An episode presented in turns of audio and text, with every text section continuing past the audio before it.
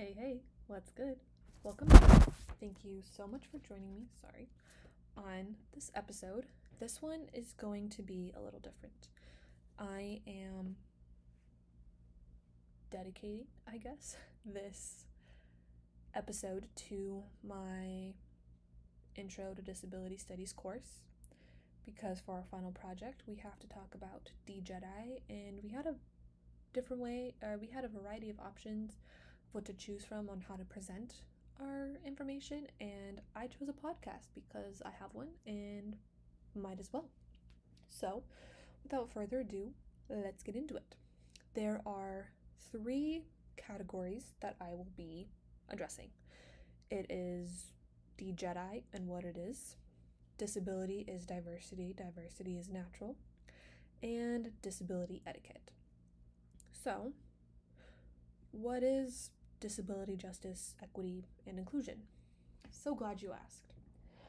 Disability justice is a framework and it seeks to address the systematic injustices and intersections of oppression faced by people with disabilities, especially those from marginalized communities, which can be, in addition to having a disability, they can also be part of the LGBTQIA community, they can be in a low socioeconomic status, they can also be a person of color.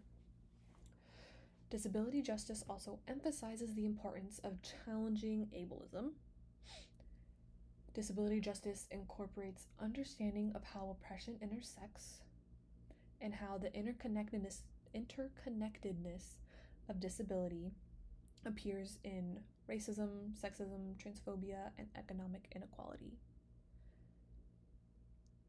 So there's really just, there's already a level of oppression and discrimination among people with disabilities, and you add on that they are part of the LGBTQIA community, you add on that they are a person of color, you add on that they are in a low socioeconomic status, and that's just more oppression and more mar- marginalization. So, disability justice kind of works to try to combat that. Equity refers to ensuring that people with disabilities have equal access to opportunities, resources, and services as those without disabilities. Equity recognizes that individuals may require different levels of support or accommodations to achieve equality, and it identifies and addresses systematic barriers and discrimination that prevents full participation from the people in this community. That can be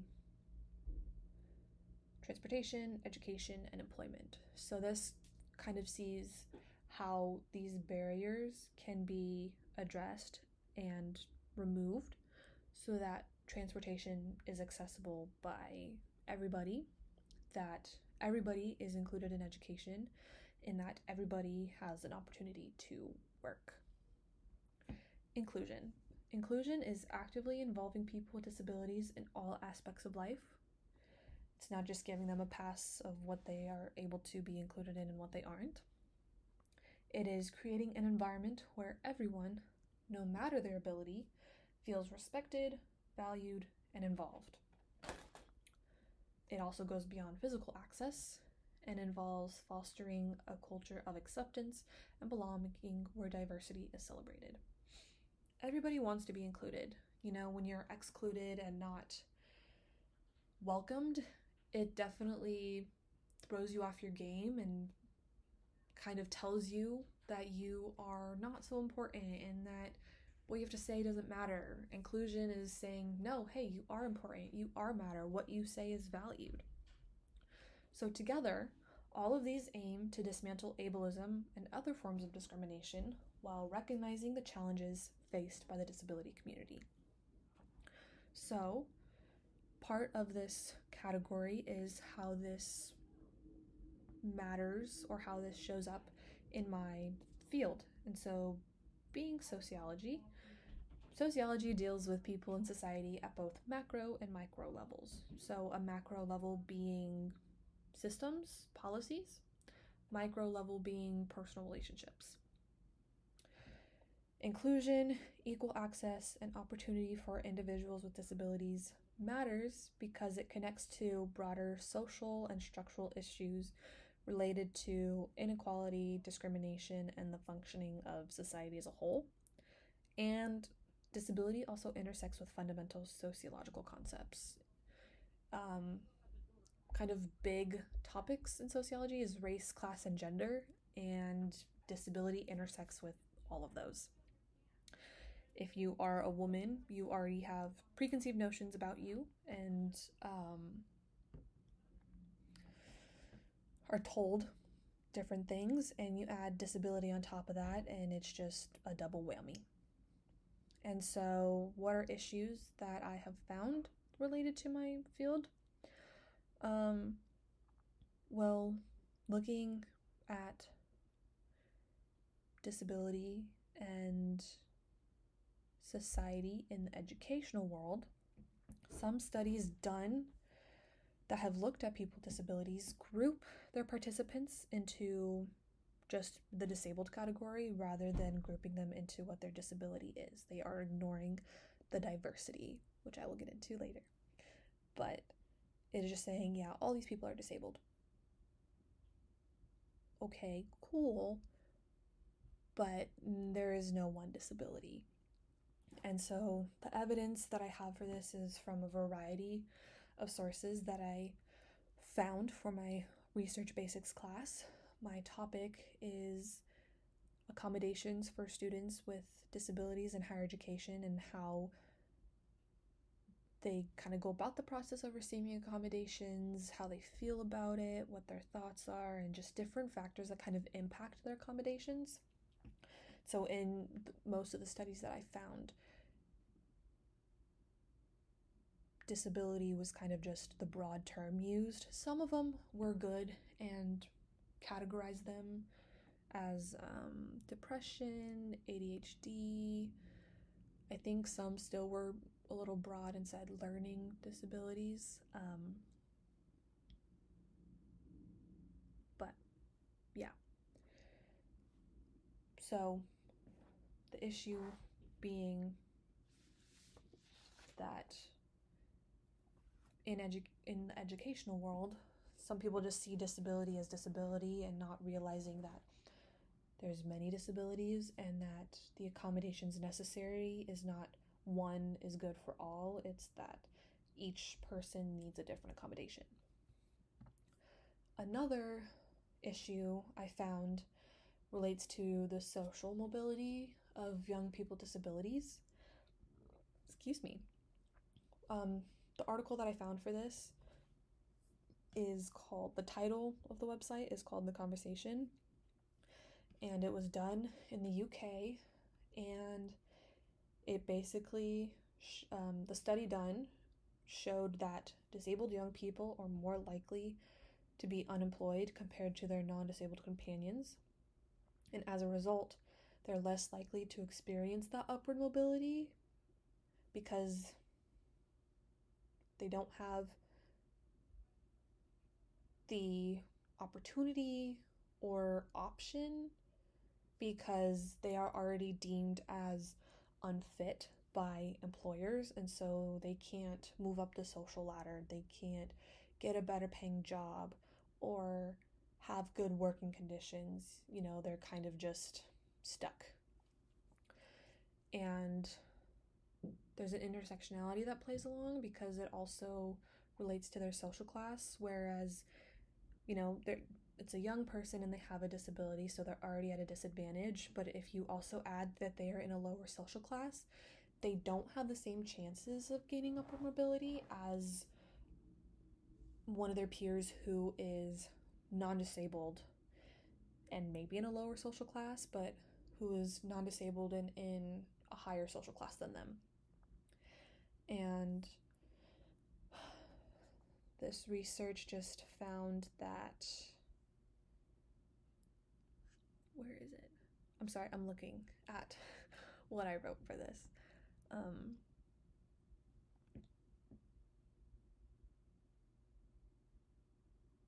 trying to figure out how do I want to word this.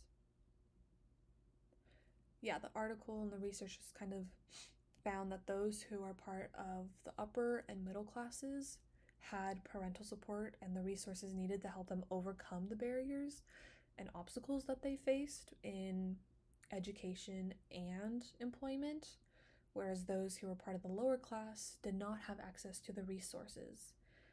And um, that can just impact their upward mobility.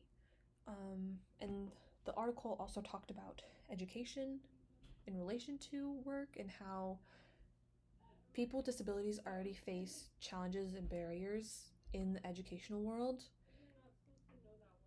I'm so sorry about my roommates. Um, in the educational world, and then it translates into more barriers and more challenges in the employment world. And so, advances that have been made, I didn't find a lot.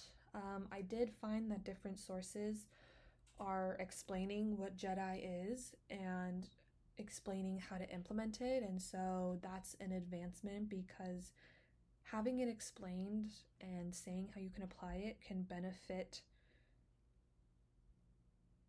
all aspects of life, I guess. You know, it can impact social environments, school environments, and work environments.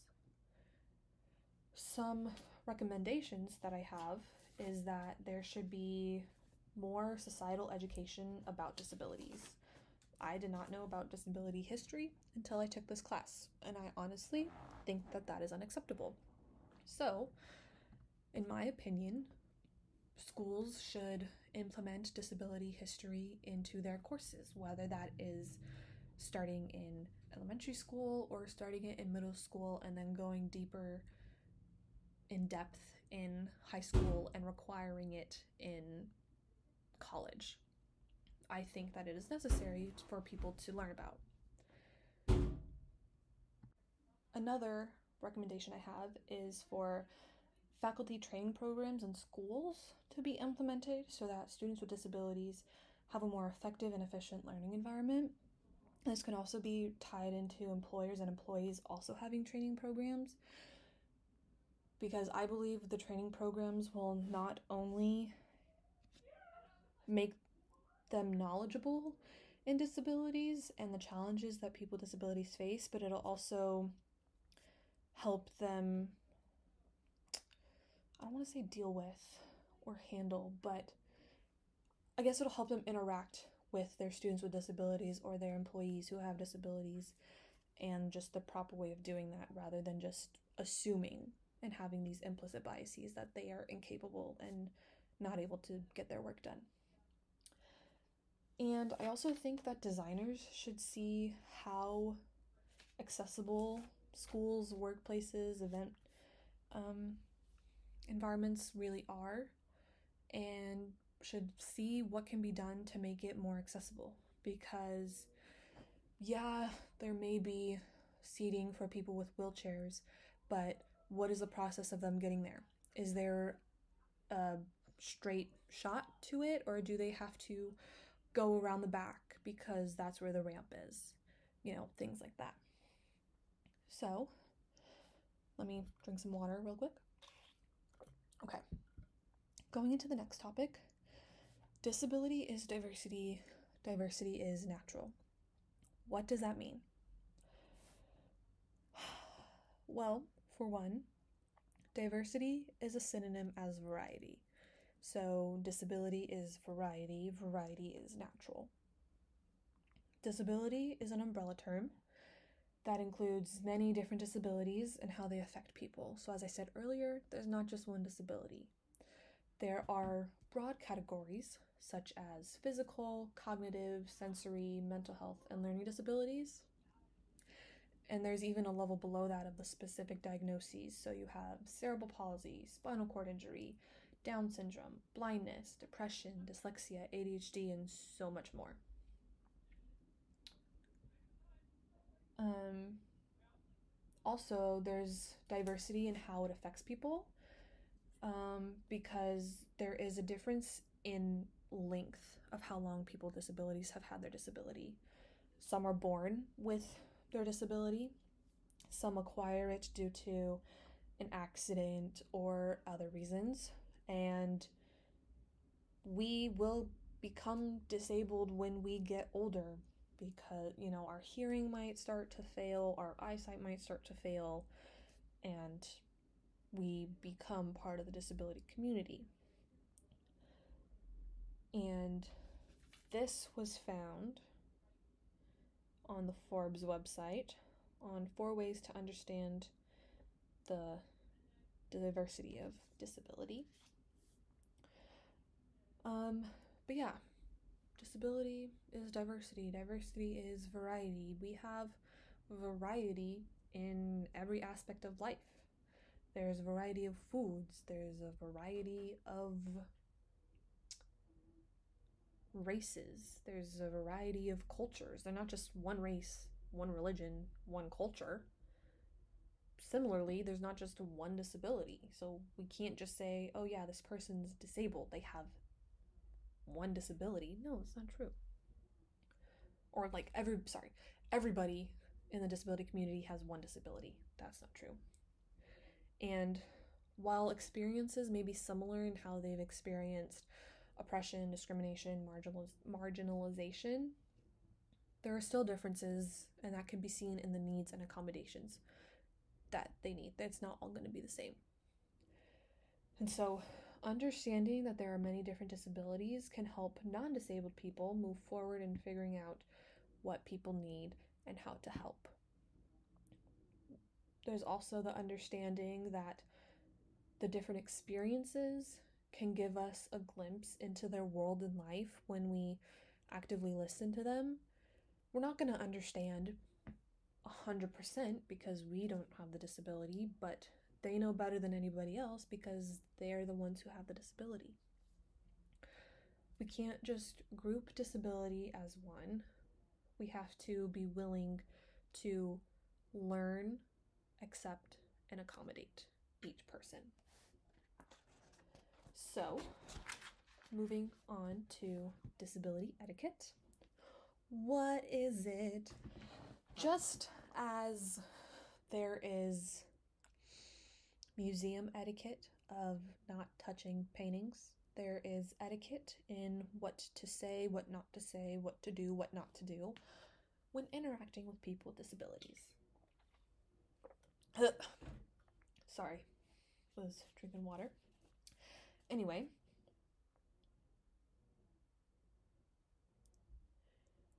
I'm trying to figure out how to word this. Adding on to, you know, knowing what to say and what not to say. In our vocabulary, society has made it okay for us to think that certain terms and phrases that we say are okay when they're not. And so there may be some ableist and offensive terms that we may not be aware about until somebody points them out. At least that's how it was for me taking this course. Like, I didn't realize some microaggressions that I was participating in was detrimental to the disability community. And so, disability etiquette helps us know how to interact more effectively. It is asking people with disabilities if they need help and waiting for their response we don't we can't assume that they always need help because they're their own person and they are capable of living life. They have been for who knows how many years before you met them. If you just recently met them, or even if you've known them your whole life, you know that they're capable. Um, part of disability etiquette is the language. So there's person first language and identity first language. And it's important when interacting with somebody to ask them how they want to be addressed. Do they want to be addressed as a person with autism or an autistic person? It, it, disability etiquette is remembering that people with disabilities are people, they're not objects, and that their access is just as important as ours. And it's understanding that when we don't like people to assume things about us, why would people with disabilities like things assumed about them? So, I have six categories I'm going to go over. and give you some suggestions and tips on how to interact with people who may have these disabilities if you have somebody in your life with this disability or if you by chance come across somebody with this disability. Um, before I get into the specific ones, overall, I want to say that it's acceptable to ask questions if you are unsure how to proceed or what to do, and that comes from National Disability Navigator Resource Collaborative. And so these suggestions and tips are coming from Disability In, that's the website. Um, sorry, I should have had these pulled up. I thought I did. The National Disability Navigator Resource Collaborative that I just said. The United Spinal Association. Tips for interacting with people with disabilities, as well as Accessible Campus. So, the first group that I'm going to talk about is orthopedic impairments slash mobility issues. Issues, I am so sorry. Mobility disability. So sorry. If someone is using a wheelchair, address them as wheelchair user instead of saying they are confined to wheelchair. So, again, going to that language, language is important. Don't touch their mobility equipment without their permission. Be considerate of possible pain, balance, or post traumatic stress concerns during physical contact because you don't know the severity unless you ask. People who use canes or crutches need their arms to balance themselves, so never grab them unless you ask them if they need help. And again, wait for their response, don't just assume. And some people have limited use of their hands, wrists, or arms, so when being with this person or even people, be prepared to offer assistance with reaching, grasping, or lifting objects. Moving on to deaf and hard of hearing.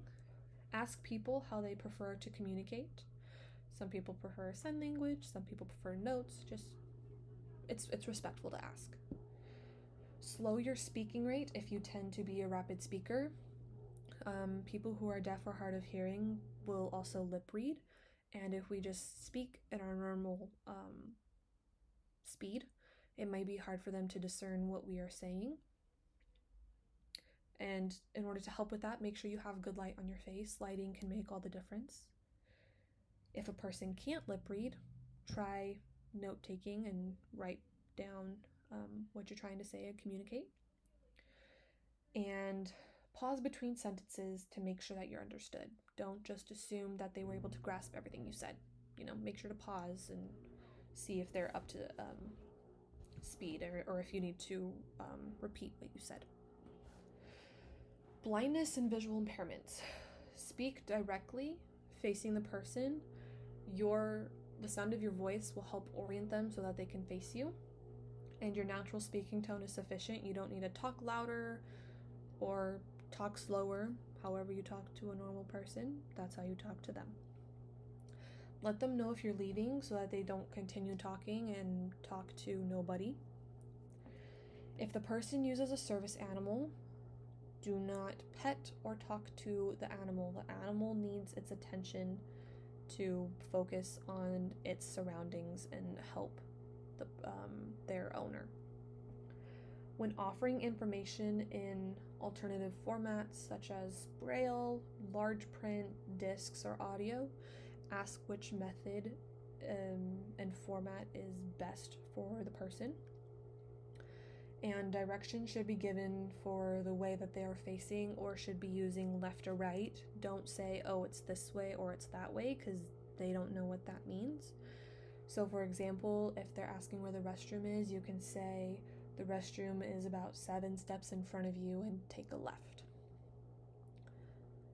Mental health disabilities. Be confident and reassuring to the person and make sure that you listen to them don't just brush them off. Treat people with mental health disabilities with the same respect and consideration you would show anyone else. Learn about the different resources available to assist persons with mental health disabilities. If you are aware of someone's mental illness, it should not affect the way you treat them. And ask how best you can be of help, but if it's an emergency situation, then seek emergency help. Autism. Speak to the person as you would any other adult or child. They are a regular person. They don't need to be, there doesn't need to be a shift in tone in how you speak to them. Wait for a response if you ask a question or give a direction because it may take time for them to process what you said.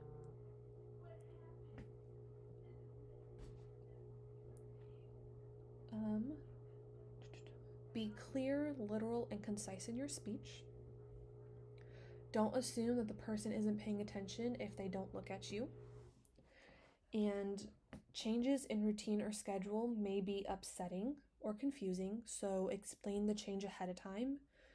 Um, something that I've learned is that most people with autism like a routine, and so when there's a change, it can kind of I don't know if aggravates the right word, but it can upset them, and so telling them that there's going to be a shift and change can help them prepare for that. Lastly, cognitive disabilities. Now, these affect one's understanding, memory, language, judgment, learning, and any other related information. It can also affect their processing and ability to communicate effectively. So, make sure that the person understands your message. When offering help, wait until your offer is accepted before doing anything.